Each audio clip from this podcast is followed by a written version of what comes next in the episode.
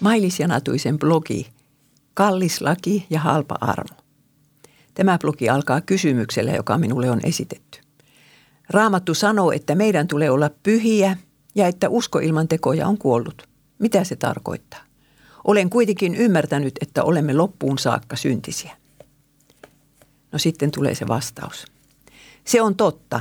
Meidän pitää olla pyhiä ja usko ilman tekoja on kuollut. Sekin on totta, että olemme loppuun asti syntisiä. Koitan valaista tätä asiaa kahden keksityn henkilön, Aatun ja Petun, esimerkin kautta. Aatu on yrittänyt koko ikänsä tulla pyhäksi. Neljännes vuosisadan sitkeän pyhitystaistelun jälkeen hänellä alkaa olla jo verenmaku suussa. Juuri kun Aatuparka luulee voittaneensa yhden synnin, hän huomaakin langenneensa kahteen vielä kauheampaan. Jos ei teoissa, niin ainakin ajatuksissa ja sanoissa. Petun ongelma taas on toisenlainen. Itse asiassa hänellä ei ole mitään ongelmaa, ei ainakaan Jumalasuhteessaan.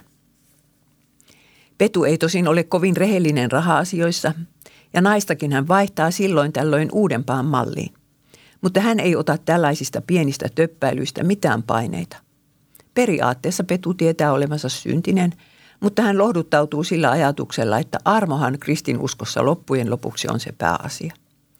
Mikään ei voisi olla Petulle itsestään selvempää kuin se, että Jumala antaa hänen, hänelle hänen pienet puutoksensa ja syntinsä anteeksi. Kumpi näistä miehistä siis pääsee taivaaseen? Ei kumpikaan, sillä kummankaan usko ei ole oikea uskoa. Aatulla sen enempää kuin Petullakaan ei ole mitään käyttöä Jeesuksella ja hänen ristilleen. Molemmat yrittävät kulkea taivaaseen omatekoista tietä, joista ensimmäisen nimi on lakihenkisyyden tie ja toisen lain hylkäämisen tie. Aatu ei usko siihen, että Jumala voisi vanhurskauttaa jumalattoman uskon kautta Jeesukseen, aivan riippumatta siitä, onko tämä voittanut syntinsä vai ei. Hän ei tiedä sitä, että jokainen kristittykin on loppuun asti sekä vanhurskas että syntinen. Toisin sanoen, Aatu ei tunne roomalaiskirjeen sanomaa. Petu taas ei tiedä sitä, että oikea usko ei ole mitään teoriaa, vaan se näkyy aina tekoina ja asenteina uskovan elämässä. Herran veli Jaakob kirjoitti Petun kaltaisille ihmisille näin. Veljet, mitä hyötyä siitä on, jos joku sanoo uskovansa, mutta häneltä puuttuvat teot? Ei kai usko silloin voi pelastaa häntä. Sinä uskot, että Jumala on yksi ainoa. Oikein teet, pahat hengetkin uskovat sen ja vapisevat.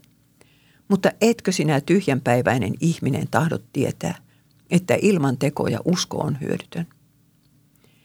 Jaakobin kirjeen ja roomalaiskirjeen välillä ei itse asiassa ole mitään ristiriitaa. Kysymys on vain erilaisesta kuulijakunnasta.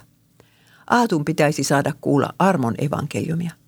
Mutta Petulle sen sijaan pitäisi jonkun saarnata ankaraa lakia, jotta hänellä olisi käyttöä Jeesuksen ansaitsemalle kalliille armolle. Halvan armon sanoma – ei petua yhtään auta.